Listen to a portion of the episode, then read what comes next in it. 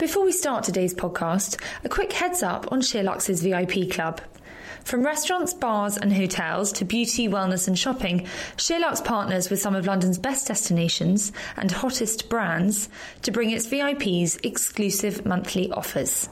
So, why not sign up? It'll cost you just £5 a month or £50 for the year. Use your card once or twice, and you'll have made that amount back in no time. For more information, visit SheerluxeVIP.com.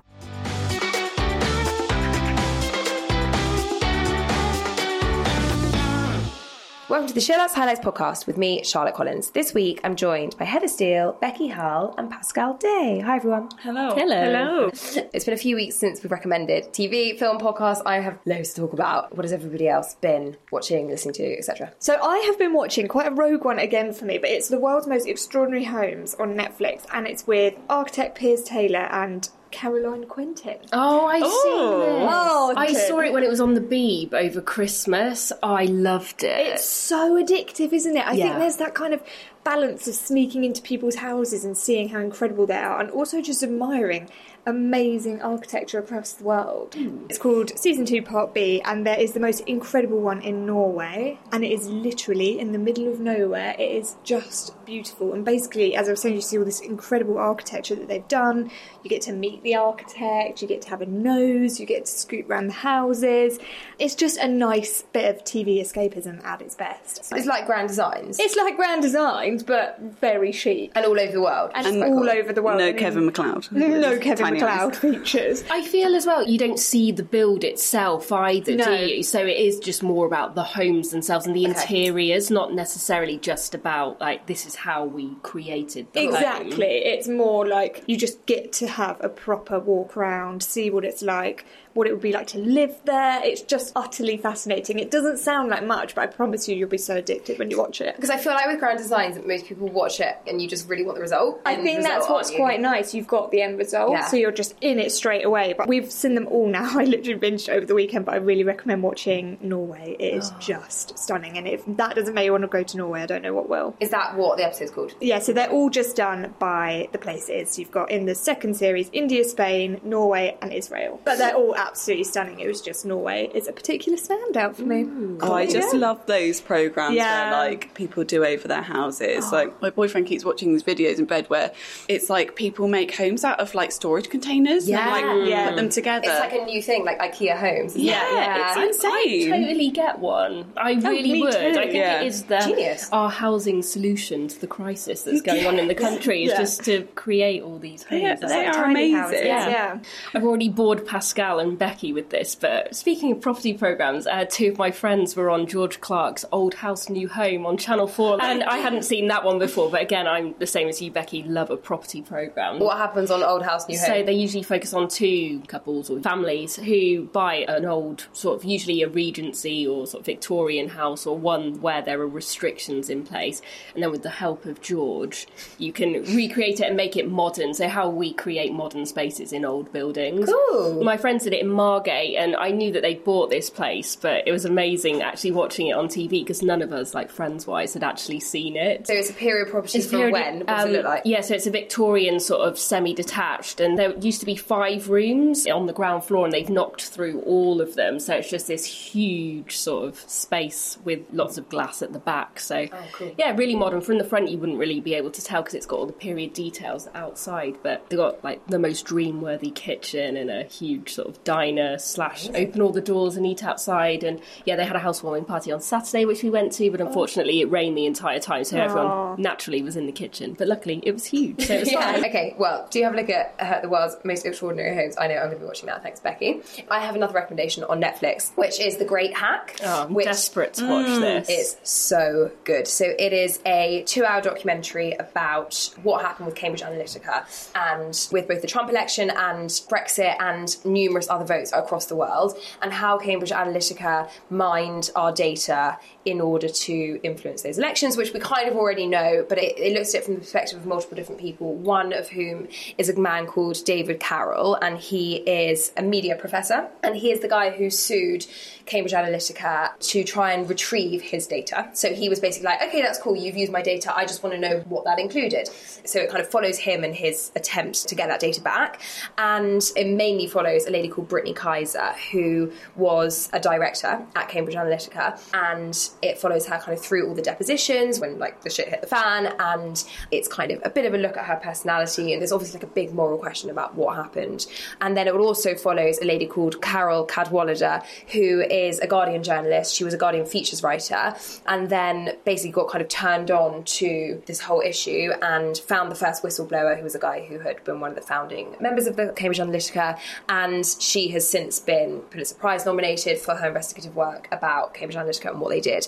So it basically breaks down exactly what it takes to influence an election in the way that arguably Cambridge Analytica did. So basically, the short of it is that media companies, whether it's Facebook or Instagram or Google or Amazon, have over 70,000 data points on every single person in this world. And the scariest bit about it is they don't just use those data points to build a profile on your habits, it's about your personality. So they can deduce anybody in the world, anyone in any given country, into a particular personality category based on their data points, which they can then use to influence those people. So the way it worked with, let's say, the Leave campaign is they don't target the people who are definitely going to be Leave or definitely going to be Remain. They target the margin in between the people who are undecided.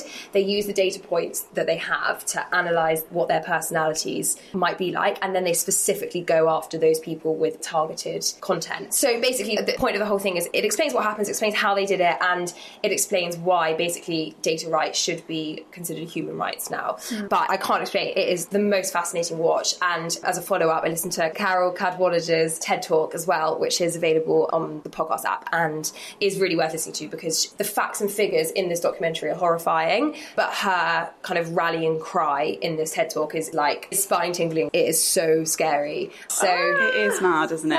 It scare me. It is mad. God, I'm going to Um, watch that. So that Kaiser woman, she's bad. So that's a kind of grey area, and also that's why it kind of becomes a, a bit of an analysis about her and the morality of it, because she basically came forward. Arguably, she jumped before she was pushed to be like a inverted commas whistleblower. So before That's what I thought she was. Yeah, So well, she the one who'd gone into hiding or saying Yeah. that she's had to. She went into looked hiding after. exactly Yeah. she like went into hiding in thailand and then she flew back to be like i'm gonna confess everything you know i'm gonna explain what we did so i've got nothing to hide but then stuff i won't ruin it but stuff emerges about people she was meeting with and countries she was meeting with and, and it's up to you to decide whether you think she's kind of a goodie or a baddie but she kind of has her own personal circumstances that might lead to why she did these things so yeah there's also that kind of personality element going on in the documentary too I'm down Yeah. for it. I'm mm-hmm. definitely going to watch that this weekend. Heather, there's a book that you have read and that you kindly lent to me, and I was away this weekend and I devoured it in 48 hours. You read it all? I read it all. I absolutely loved it. So it's Three Women by Lisa Taddeo, who is a US journalist who essentially spent 10 years interviewing and following hundreds of subjects and then eventually settled on these three women who are across various different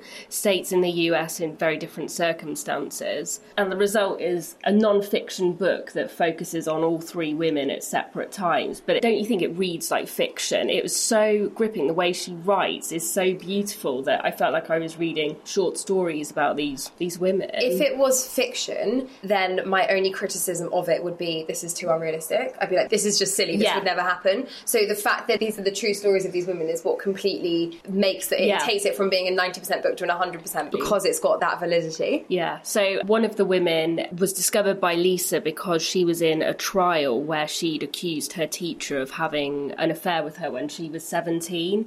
Now, when the book was written, she was 23 years old and the teacher had just been nominated North Dakota's Teacher of the Year. And I think after years of all this misery, because they weren't in a relationship anymore, but she still obviously clearly had feelings for him. But I think when she finally saw that he'd, you know, really moved on with his life and was now getting all this acclaim and she was older and realised actually that what he did was wrong. Yeah, I think it was more that she came to the realization at an age that it was Yes, abusive. exactly. Um, manipulative at the very least. Exactly. So yeah, she w- took him to court, and it, it says straight up, so it's not revealing anything. But yeah, she was not believed at all. They believed the man over her. So even that story in itself is so interesting about who we choose to believe based on age and circumstances and family circumstances. And there's so much evidence against him, but yeah, he was found not guilty. It's our prejudices, isn't it? Exactly. Yeah. And I think the point she's trying to make try- again, towards the end of the book is that we should all be less judgmental, especially women towards other women. We should mm-hmm. definitely cut each other a bit of slack. So the other two women, the second is a lady who is kind of ended up in a bit of a loveless marriage, isn't really sure how she got there. So again, this isn't a spoiler, has an affair with her high school boyfriend.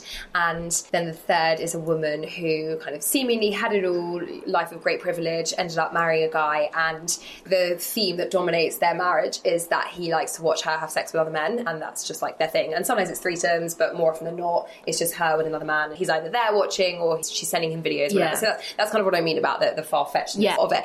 But what I want to know, like, there's a lot of really explicit sex in there. Yeah. And it's not just explicit, it's really detailed. Like, I want to Yeah. know how, I know she spent eight years with these women, but how does she get, is it true? Like, So the most explicit sex scenes are with Lena, so that's the lady who's having the affair with her high school boyfriend. And Lena was just so open with her. So Lisa was living in the area while she was kind of following her around, so to speak. And after Lena had had sex and Aidan, which is the high school boyfriend, had sort of driven off, Lena would call Lisa straight away and say, This is exactly what happened. And then Lisa would drive there once she'd left just to be like, What's the temperature like? How dark is it? What did it look like wherever they'd been, whether it was a motel room or they used to drive to this sort of swampy area. river. she'd, she'd Yeah. drive straight there to like just take in the sights and sounds and smells just so she could really get that. I take it these are pseudonyms. No, so Wait, only one of only Sloane's is a pseudonym. because I've tried to find these women. It's, Straight it's, away, yeah. if you Google Aaron Knodel, which is the teacher's name, everything comes up because So- that's the first thing I did once I finished the book. Oh, I I, needed to know. And Lena's a real person as well. Lena's real person, Aidan's real person.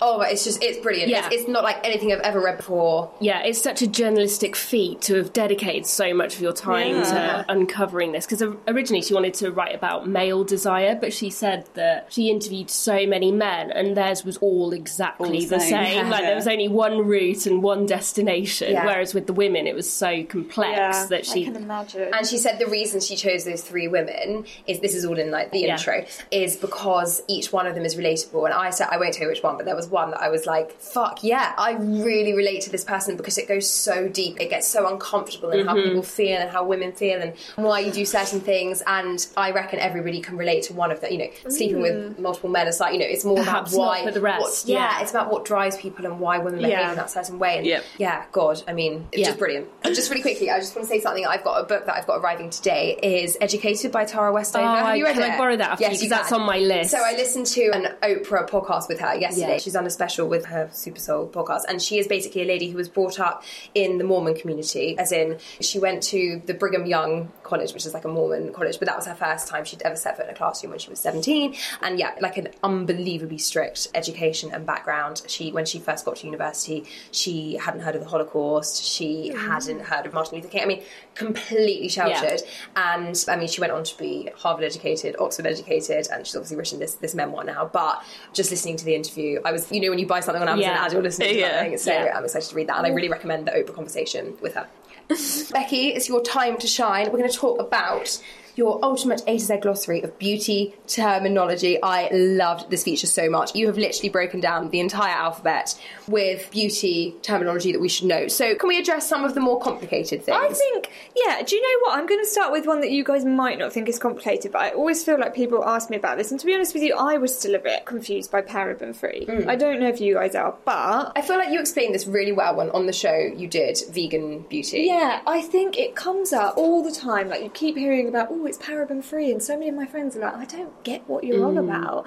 Put simply, parabens are like the most widely used preservative in beauty products, which on the surface isn't actually an issue, but they have been linked to cancer quite definitely. Or like skin cancer. Yeah, and breast cancer. Full carcinogenic. Yeah, I th- and basically that is the point. Having said that, what is worth noting with parabens is there is the teeniest, tiniest amount in your products. That is what you should take away from it. But if you do want to strip it back and you don't want any of that near you, luckily now there are more and more paraben-free products hitting the shelves. And basically, parabens just make sure things last longer. It means your SPF lasts longer. It just goes the distance more, but. You don't need it. You do not need. I was going to say, if we follow the advice we're always given, but probably don't follow about you should throw things away after three months mm-hmm. anyway, then Yeah. technically you probably shouldn't need paraben. Well, anyway. exactly. I think that's the point. I think people are just so much savvier with it now. But that is why you should be looking for paraben free if it's something that bothers you. So, are there any brands in particular that do great paraben-free products, or any specific things that we should be that are really easy swaps to make? I think so. So basically, Elf Cosmetics are known for having a whole paraben free range, and there are some really nice products in there, and they're affordable. You won't find much over like £40 with Elf, which I know sounds a lot, but on the surface, what you're getting is products that last you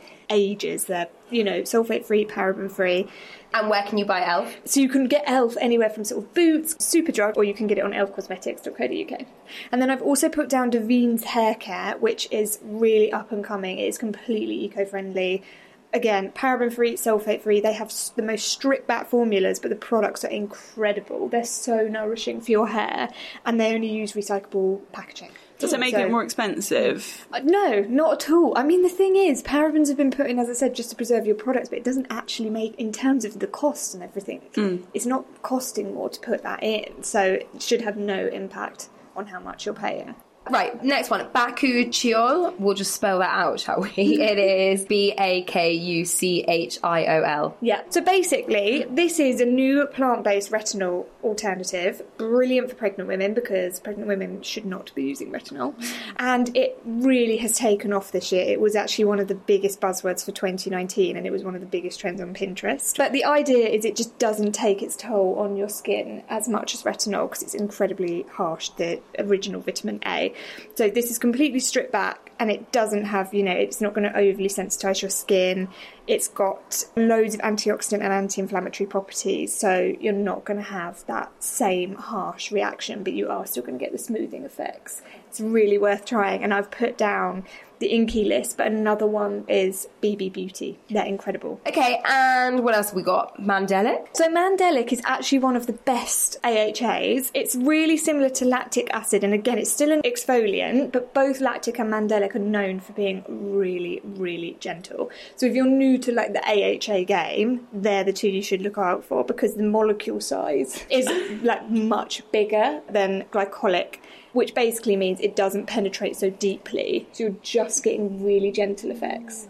It really is a science, It isn't it? Maybe really this is, why I can't get my head around beauty. But then that's also why it makes sense as to why products don't work on everyone. I mean, was, that's why technically, I guess we should all just be going to a dermatologist or whoever who can tell us exactly what we should be using because everyone's yeah, different. Everyone is so different. But I mean, I use the Dr. Dennis Gross peel pads, and they've got mandelic and lactic acid, and they do something. I mean, you're not going to get the same peeling results, but it definitely, for sensitive skin types, look no further. Good to know. Thanks, Becky. Okay, if there was one term on this list that you think that people ask you about a lot that always stands out as like a big one that people need to know about, what is it? I mean, there's several. I think paraben free and sulfate free are very much worth knowing about. But the one that I get asked about a lot is what is dermatologically tested? What does that mean? And literally, in its simplest form, it means that a dermatologist has tried, tested, and approved it. But surely, like any beauty brand worth its salt would be checking its products with a dermatologist. Yeah, but then not many are, especially in really? skincare. You'll find that on the labels. Yeah, I mean most are now, but there are a few that slip. And what about through the net? would makeup say that as well? No, Or is it it's only more really in for beauty products? skincare. Definitely Okay. more in skincare. But the amount of times people have been like, I don't know what that means. That is all it means. Finally, I have one last question. Yeah. Q is for quercetin. Yeah, so this is a bit of a quirky one. So this is popping up in way more products now, and again, it's just known to fight free radicals, pollution, UV damage, and that is all because it's really high of anti-inflammatories. Please may I ask what free radicals are? Free radicals is the main cause of aging, Right. and that is from the environment basically. It's pollution, it's when you're a city slicker, but it's generally the aging environment. Okay, it's cool, free thank you. Radicals.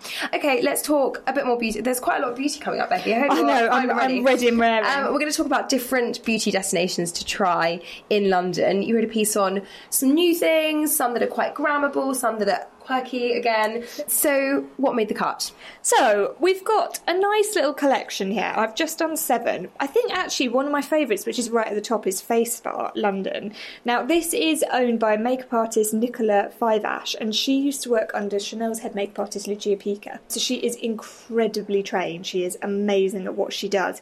And the idea of it is you literally pop in and just have really quick makeup fixes done to your face, or you can have a full face of makeup. But I think think actually what inspired me was I saw someone who went for her hen do the other day and she had been and she said it was just so nice to pop in, get your makeup done and not feel like you're at a stuffy counter in Yeah. Debenhams. Yeah, I feel like that's what a lot of people want, isn't it? To have their makeup done just quick and easy. And it's quick. I think you can. It starts from just twenty pounds, which on the surface might sound more than you'd like to pay for some people, but I think if it's for a special occasion, Yeah, God, Yeah. definitely. it's so worth it. And as I said, she has worked with some of the best names in the biz, so she is well worth seeking out. It's not always her, presumably, because she's got people. No, there's her. other people, but I would recommend if you know, if say it is for a hen do or really special occasion, try and seek out Nicola, just because she gives you like amazing recommendations. She's very thorough, and it feels like you're really getting what you pay for. I would totally do that. Yeah, I would definitely do would that. too, I mean, I I would that. do it for someone else's hen do. And also, also, presumably, she uses products from all different brands. Because that's the problem. If you go to a specific counter, Yeah. then it might be fine, but they're only using their own products and they're trying to push them, whereas this course. Exactly is neutral that. territory. Neutral territory, you get a real mix, and she'll talk about what suits you. Yeah, I think that's what's nice. It doesn't feel so suffocatingly small, the area of what you can pick. And I just don't always trust the people at those counters they're to know what they're doing. they? yeah. And just like they just don't seem very good sometimes. No. Like Have you done that? I haven't done it, but Yeah. I went with my friend who was trying to get some tips on having her wedding makeup done, and we went to this woman in our hometown, Debenhams. My friend was like, "No, this isn't what I want," and she was like, "Well, I think that looks good," and it was very much like, "Okay." The doctrine, yeah. And it was just very nothingy. Like she came away, and I was like, "You don't really look any different." Oh, when you shame. go here." Yeah. Better than coming out looking like you. Too much. Yeah, Yeah, too much. yeah, Yeah. yeah. But And uh, yeah, it just was like, are you actually trained in this? And then the other girl that was there was in college, and it's like, well, Yeah. you're not trained, No. either, you know. and also the thing is, if you're doing something and you want to be able to recreate it yourself, that could be a fortune. Because if you're signing at Bobbi Brown, you know, God, Yeah. Bobbi Brown's incredible. If you're at the Bobbi Brown counter and they're just putting, you know, that could Oh, be like a couple of yeah. hundred Oh, pounds yeah, worth of get- makeup. Yeah. if Yeah. you want to recreate the whole look. So at least if you're somewhere, they can presumably she can recommend some more affordable substitutes for things. Like that's a good Yeah. position to be I in. really recommend it. I've also put on House of Lady Muck. Oh yeah, I like that one. Nude Top Shops, Oxford Circus. So they always have kind of regular pop ups in different places, but this is their new detailed fine nail art. Pascal, I feel like you'd absolutely love it. Yeah. But it's not, you know, it's a heavy nail art. It's really detailed, really pretty, very chic. And the place as a whole is gorge, obviously. Get your and it's out. really speedy as well. very It's kind speedy. of- Is it if you- expensive? again, prices are really reasonable, and it's like a quick fix. It's a bit like a kind of cheeky, you know, cowshed's Yeah. offspring. It's like Yeah. that. Was like what I'd say. More fun. Nail art is having a bit of a moment. Oh my god, isn't it's it? having such a moment, Isn't and I think funny? I think it is funny because you remember there was a time where people were like, "Oh, not nail art," but I think it's so detailed and so chic and minimal now. Mm. You only catch it in the corner of your eye, so it's just like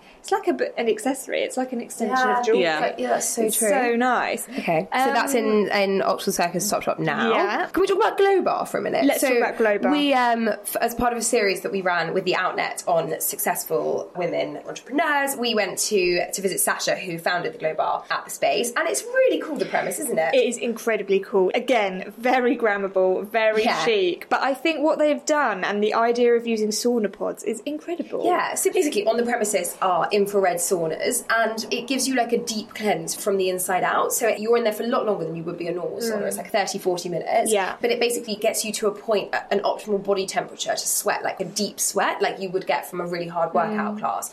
So she said it releases endorphins in the same way that an exercise class would, but Exactly. without having to do Well, that sounds great. it's- you, again, Heather, you'd love this. You say that. I don't really like normal saunas because I feel Oh. rather faint. So is it a high temp? No, it's the opposite. Oh, so that's why you can be in there for so long. It's a more moderate It's temperature. infrared, yeah. In And that just- case, yeah. yes, I would love it. and it boosts your circulation and it mm. can alleviate like back Oh. joint pain. Yeah. Ooh, it's quite actually- satisfying. She said that people often, when they come out, you know, they'll use a towel and it's like a bit brown, the towel, because it's, it's literally like So a deep. deep, cleanse. Yeah. Yeah. It's really, really cool. And she's also quite into to kind of crystal healing and the power of different herbs and things, isn't she, Sue? Yeah. So there's a cafe upstairs. Oh yeah, for- with their sort of superfood bowls, and, Exactly. yeah, juices. Yeah. Exactly, it's very wellness pop-up kind of place to go. It's yeah, nice. you're right. That does sound right up my street. Yeah. It's really nice. and anywhere else to recommend? I'd love to recommend Ralph and Rice actually. So after just talking about Davines, the hair care brand, in my little glossary A to Z, Ralph and Rice is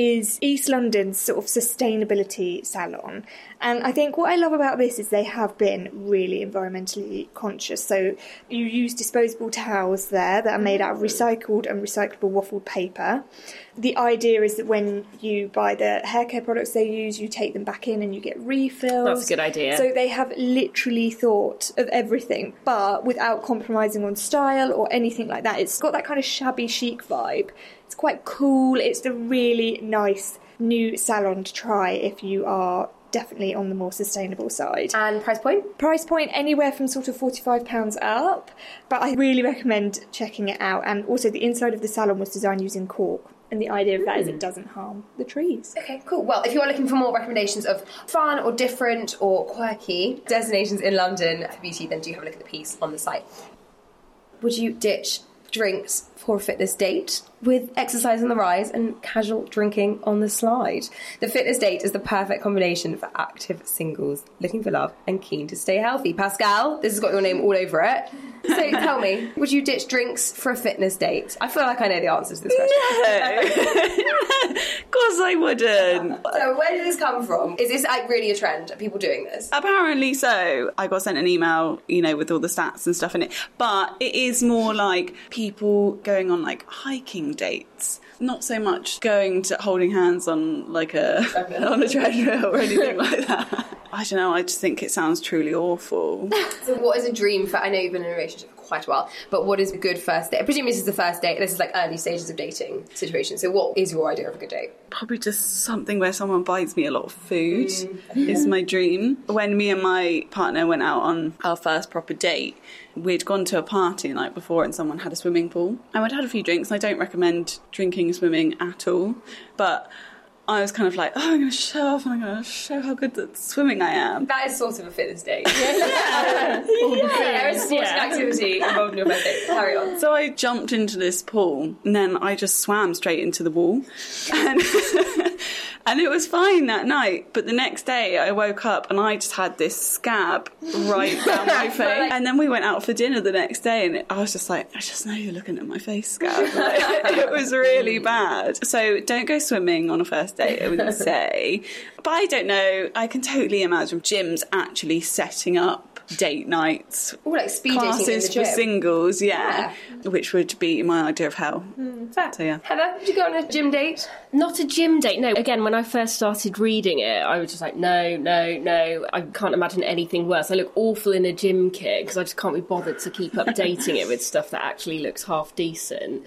And because I'm so pale, I'd go really bright red and Oh, like really sweaty, so I'd just look awful. I wouldn't be able to talk either. I'd be too puffed out. Exactly. Yeah, I think just all in all, it wouldn't be a good first impression. But then, as I started reading it, I would definitely go on a first date where you like grab a coffee and then go for a really long walk somewhere. I'd be well up for that. We talked a lot about how walking meetings are a good thing, and it's because you don't have to kind of make direct eye contact. It's a lot easier for chat to just flow. So therefore, Yeah. surely that should be applied to dates as Exactly. well. You could point things out. Oh, You're Yes. obviously walking past lots of different things. So yeah, if the a lull begins, you can you know very easily pick the conversation back up. Depending on where you were walking, obviously, if like Pascal said, you were going for a hike, there's kind of you've got to stick with it. But if you were just walking around a nice like Victoria Park or something like Yeah. that, if the date wasn't going great, there's a kind of a natural, quite quick, if you want, end point, so you could you know, zoom off. That's if it wasn't going well, Because that's the only thing. It's quite easy to get out of a normal date. Whereas, like you know, you can just Yeah. be like, "Oh, someone's calling me." But if you're like stuck in the middle of a park, Yeah. Becky, what about you? Fitness I dates? mean, guys, you know I love a little weekend walk. I'm all here for You that. do. You go. I- you're a a rambler. rambler. Yeah, I'm into Yeah. like lo- lo- bit like you, Heather. I hmm. love a long walk. I'm here for that. But you would never get me on a spinning class on a date. Like, sorry, no one needs to see that. Hmm. Not on your first few dates. I'll save that for when we've been together for like ten years. Do you know what I mean? Hmm. No one needs And to maybe see not me. even then. Maybe not even then. No one needs to see me red, sweating, drip. Because then what have you got? Do you know what I mean? Then what, what are you left with? If you went out afterwards, especially if you went to like a nicer gym, you'd spend ages getting ready to then go for a meal or something, and I- they'd just be like, For me, "Where are too, you?" it's too much. But having said that, I'd be down for like a little punting or something. Oh, Does cute. that- That's a good idea. Yeah. I thought, why why not? Or like bowling. yes. Yeah, bowling Sporting counts. Yeah, that's Yeah. a good one. I like bowling. Would I you know love Siobhan bowling? Flack in the Sheerluxe office. Yeah, I have to say I'm completely different to you lot, and I actually love the idea of doing a proper. so I don't like walking. I really don't. I like being sedentary or doing like really hardcore exercise. Yeah. I don't like much in between. I love a gym class. Like I like. I wouldn't just like go to the, the gym with someone. That would be weird. that's but weird. like a soul cycle class or yeah, like a cobalt. I think you want to pick a class where you can kind of show off but not die. So like spinning is perfect because spinning you control how hard you're Yeah, going. very so you can make it look like you're working really hard, but you don't have to really, really be hmm. out of breath and dying. So I think tactically Okay, picking cool. your class But is it's wise. not really a date if you can't talk to someone. Like in a spin class, you can't Yeah. be like, "Oh, how's it going?" no, no, they're definitely. How are you doing? Do you have any brothers or sisters? Yeah. it's not going to work. No, but I think there has to be like a coffee A or, a, balance, or yeah. something either, either side of it. A smoothie. Smoothie, yeah, some kind of health drink either Yeah. Yeah. But I think the idea of doing an activity is really great. And actually, Mm. if that's something that's a big part of your life, like for Ben and I, that it, that is quite Yeah. a big part of our life. So Yeah. that would be quite a good bonding thing, rather than just talking about it. Like if you are having an awkward first date and you're like, so I like spinning, you know, Yeah. that- it gives you the opportunity to like, I don't know, you can chat about the class afterwards, the music. Yeah, it's definitely an icebreaker. Yeah. Yeah, it's an icebreaker. Yeah. exactly. Also, another thing is not everybody drinks. That is the other thing that we often forget that not everybody drinks. So Very if true. you if you're not boozy, then it's quite a good alternative. Very hmm. good alternative. Any other suggestions for things that are good date ideas that aren't sporty and aren't boozy? Niche, I know. Quiz golf. Oh that's God, I was technically just about I to feel like that's as sporty as bowling, but it's not like strenuous, is it? Pascal, maybe we would be into sport. Don't you? I think you're more into sport dating than you think you are. What about like a class? Is that weird? Is it weird to go and do like? I think if a Oh, guy said to me like, "Let's go and do some pottery," oh, I think that's Oh, quite yeah, Oh my nice. god, I'd love that. yeah, if I got us to go plate painting or something, Yeah. do a I'd bit of like that. the ghost thing. Yeah. Yeah, yeah, Pottery sexy. class. Oh. There's a local, it's not Paint Me Pottery, but like Yeah. painting thing on my high street, and they on Thursday nights they're open till nine, and they have live music and they have wine. That's nice. so That's a good day. That's a good very day. good I know. day. That's what I did for my birthday this year. I took my friends, we went and painted plates, and it was amazing. Oh, yeah, I wouldn't mind doing that. I also feel like that's having a renaissance because this whole like mismatched plate thing is really in now, and it's all about like hand painted. You wouldn't just want one before, would you? Like, Yeah, exactly. great, my one Yeah. plate. So exactly, but now and you could laugh about it if it was rubbish. You could make Yeah. jokes out of it. It'd Yeah. fine. Yeah, Arts I think crafts. that's a good idea actually. Yeah, and like life drawing classes and stuff like that. yeah. That'd be good. yeah, or like a museum. On my first date with my boyfriend, we went to the Hunterian Museum, which is in Holborn, and it's just got loads of body parts in Ooh. jars because it's a medical museum, and it's. But it was really interesting. Quite macabre. I thought you were going to say you went to like the National Gallery. No, but that's why it was interesting because you could just walk and look at all Yeah. these strange things and kind of Talk Who about it. suggested yeah, me. Okay, fine. Because I have to say, if a guy suggested that to me, I'd be like screenshotting to the girls. Yeah, like, great. no offense, like I think No. it's really cool, but I No. think a creepy suggestion from a man. Yeah, I think because I knew him before, Oh, it okay, probably fine. was. It wasn't like a bloke out of the blue, like, "Fine, do you want to go look at some stuff in jars?" Yeah. Like, no, none of that. But You no, knew that he'd be interested. And Exactly, okay, fine, and fine, he'd fine. mentioned having been himself before. But yeah, again, I think if you did go to a gallery, it's quite hushed there, so you can't really Yeah. talk. Whereas if you go somewhere where it's sort of a bit more interactive or got talking points, that's Yes. another good thing. Yeah. Me and Ollie went to Prague when we first got together, and we went to the Torture Museum there, and then the Sex Museum straight afterwards, and they are basically the same thing, like Okay. exactly the same. I was like, "Are we still in the same museum?" That's not okay. No, it was weird. There was one man who was wearing this big puffer jacket, and he was like kept pulling out his like camera and being like taking God. pictures. Yeah, I was like, this isn't good. Well, I feel like both your museum trips took a slight turn for the worse. Hey, I loved mine. it's still together. it worked out. Personally, I think that V&A is more up my street. But anyway, sure, each to their own. Okay, well, if you are wondering whether a fitness date or otherwise is fit, just look at the lifestyle content. There's loads of ideas.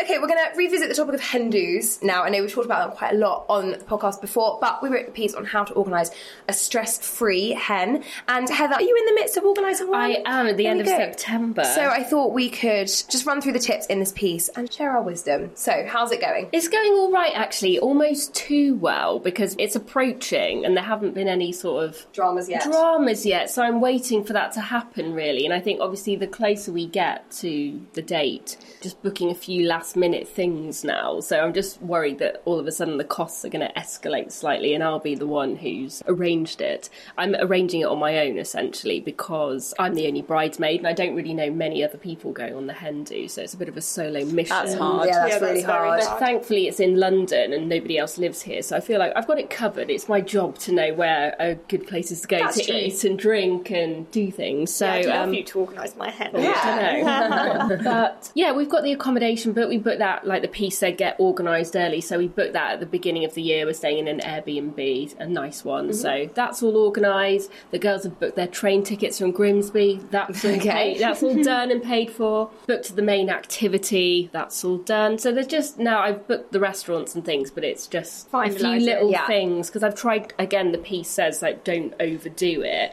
because it is London. Mm-hmm. We're going to be travelling around a little bit as a group. Yes. I tried not to pack it too much because I think when I first did like oh we could do this and we could go here and we could do this. Actually when i thought about it it was like all of us doing all of that's going to be too much. And i've actually factored in a lot of getting ready time before going out on the saturday night because even it doesn't take very long for me to get ready but actually seven of us all trying to get ready with one bathroom you know it'll take a while. And also i'll just buy loads of gin so everyone can just have drinks when they're getting ready and i'm just trying to make it a relaxed affair for that bit rather than trying to cram another bar in before we go back Yeah. or whatever. So yeah i've already mainly planned it but actually reading this piece has reassured me because i haven't really done one on my own before Yeah, and haven't been to very many either because most of my mates were not married yet. So reading this piece was reassuring. So the tips are pre-book as much as possible which i've essentially done get the balance right which is again the don't spread yourself out too far And can I just just interrupt Yeah, on that? please. Like, I, I really, really feel that of all the hands I've been on, like the best time,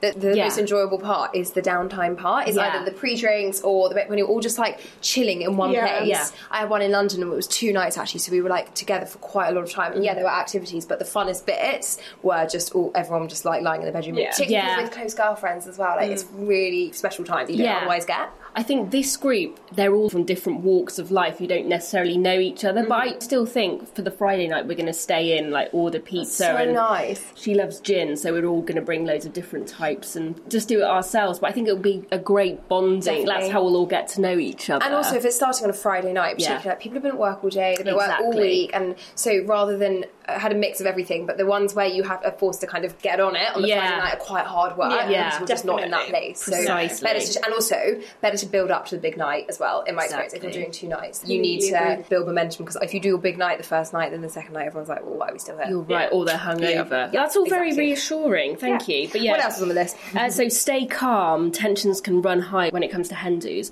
Again, nothing bad's happened yet, so I'm just waiting for someone to eventually be like, "That's too expensive," and then it all goes a bit wrong. But for now, because the, the one thing I haven't done or didn't do was set a budget because I just had mm. no idea how much anything was going to cost. But Instead, we've just been sort of paying for the odd bits since January. So every month, people have had to give me sort of 40 quid here and there every couple of months. So I feel like doing it that way meant that hopefully it doesn't seem that much if people are just kind of Yeah. slinging a bit of money here and there rather than me being like, right, everyone give me £500 mm-hmm. when I hadn't even booked Yes. anything or knew. And so far, I think it's okay. I've so often had that where it's like, okay, hi, can you transfer two hundred pounds by the end of the week? And by the way, it's Thursday now. Like, I, I get that all the Precisely, time, yeah. and it is so irritating. I won this month. It was the fifteenth. It's like, well, that is nowhere near either payday. Yeah. like, no, No. So I think taking small money in Yeah. small increments from people is kinder. Or I've been whacking it on my credit card and being like, don't worry, guys, just pay me after payday, sort of thing. Yeah. That is something I wouldn't I have to say, yeah, No. I wouldn't do that I either. do that. no, no, that's kind of you, but Like people, in my experience, drop out and then they won't pay you. Uh, well, so far, I think everyone's paid not so much, but they paid a Yeah. large Yeah. proportion. If they did drop out, then they're idiots. Yeah. also probably the fact that there's only seven of Yeah, you, exactly. people are less likely to drop out because Yeah. they know that they're kind of quite. And one of important. them's her mum, you know. Okay, so fine. and Yeah, one of them's yeah. me. So actually, it's only really five people Fine, fine, that I'm having Yeah, yeah. to sort of. And also, there's a sneaky separate WhatsApp group, as there always is, that my friend who's getting married arranged with two of her most forceful mates. Hmm. And so I've been running ideas past them Okay, good. first. I don't even know them, but running stuff past them, and then they basically, when I've suggested something to the group, they've instantly been like, "Sounds amazing!" Oh, good. And, Oh, so, so you've got spies on the yeah, inside. so, dear. that, that's been That is a super good idea. handy. You but do need a force of Yeah. nature in a group when you're planning a hen. You Yeah. need someone to literally make those decisions. Yes, Yeah. yeah, that's very uh, true. yeah, I'm not a natural like right. Everyone do what I want to do, so I am finding it quite unusual. Maybe that's why I'm so good at planning hens. Pascal, what's your experience? Have you planned hens before? I did plan one hen party last year and I think I learned a lot from it. I wouldn't go abroad again. No. We went abroad because the bride wanted to go abroad. So what I learned first of all was to make sure everyone's on board with the plan because I thought everyone was on board with the plan. We were going to go to Marbella and I was like, is everyone okay with this? And everyone was like, yep. And I just took that to be, yes, we are going to go to Marbella. So when it came to the point where I was like, right, I've looked at everything, it's going to cost this much. Then everyone started kicking off and being like, well, I didn't know it was going to be this much. I wasn't in full agreement to this. And I was like, but we were. He's like, mm, but you So are. it was No kind of like no. I would want everyone to, you know, maybe I'd do that a bit earlier, work out the finances earlier, and be like, what does everyone think of this? Give me a strong answer Mm-hmm. of yes or no. And if you don't want to do it, say no, Mm-hmm. because we want to come up with something that's works for everyone. And I think just keeping it simple. Like I had a great time, we all had a great time, but it was just such a nightmare Mm-hmm. to plan everything. Doing it with flights and everything. I mean, that's Yeah. a lot. It's a Yeah. lot. And then everyone's messaging me separately, being like, I don't want to say this in the group, but I think this and I can't afford this. People and I just become like, so oh my unindependent as well. Like, oh, what time will we meeting? Oh my god! Oh, what time's dinner? Yes. Oh, what time? You know like, when oh you've said God. something like three times, and then they're like, "Sorry, when are we doing this?" It's like scroll up. Yeah. yeah. Scroll up in the What's next? It doesn't matter. Yeah. It doesn't matter. It will be nice. So yeah, I think I just wouldn't go abroad again, and I would try and just keep it more simple. And I think people have a better time then. Like my boyfriend went on a stag party recently, and he said that every single moment was planned, and it was like we're getting up this time, we're doing this, then we're going here, then we're doing this, and it was like it was just too much. Mm. It was I know much. no boys like that. That is impressive. No, it was all very manly stuff like, you know, shooting guns and then we're going to go to the strip club and stuff like that. So it was like regimented but very Organised. gross stuff. It's not that fun. Yeah, so I think just keep it simple, Yeah. just for your own sanity. Hmm. Yeah. Becky, anything to add? Yeah, so I'm currently planning my best friends oh, next oh, year. sorry. Yeah. Oh, wow, But okay. hers isn't till next year. We have more time. And I am incredibly lucky that her maid of honour is her sister. So we're kind of doing it together. And we have found somewhere. And the best thing I would say is if you do kind of know where you want to go, do get in touch with them as soon as you can because you're more likely to get a deal. And we have been able to get a massive discount because of how early we've got in touch. And also, we did her sister's hen do last year, and that was abroad. And I think the one thing I learned is A, you have to be a massive yes person. Mm-hmm. So, many true. people on that hen do suddenly were like, we were all like, oh, we're going wine tasting now, and people would just be like, oh, I don't want to come. Yeah, No, you Yeah. can't You do can't that. You like that. So you You're have to you have to be a yes If person. you're a participant, If you're Yeah. going, you're going. So do it for the bride, like even if you the hate thing. the person Yeah. Who's organised it and Oh. they've been militant and stolen all your money. Yeah, you're there for the Yeah. bride. You're there for the bride. So I think that's one of my biggest things. And I think also, like you said, just say if you don't want to do something Yeah. rather than beat around the bush because it wastes everybody's time. You end up losing deals, you end up losing money. So I think that's what I have learnt so far. But again, yeah, keep it simple, keep it fun. And I think the one thing I saw in this, which I think is really true, is keep the bride involved to a certain extent Yeah. Yeah, it's like what extent do you go she to? she has no idea where we're going, but she kind of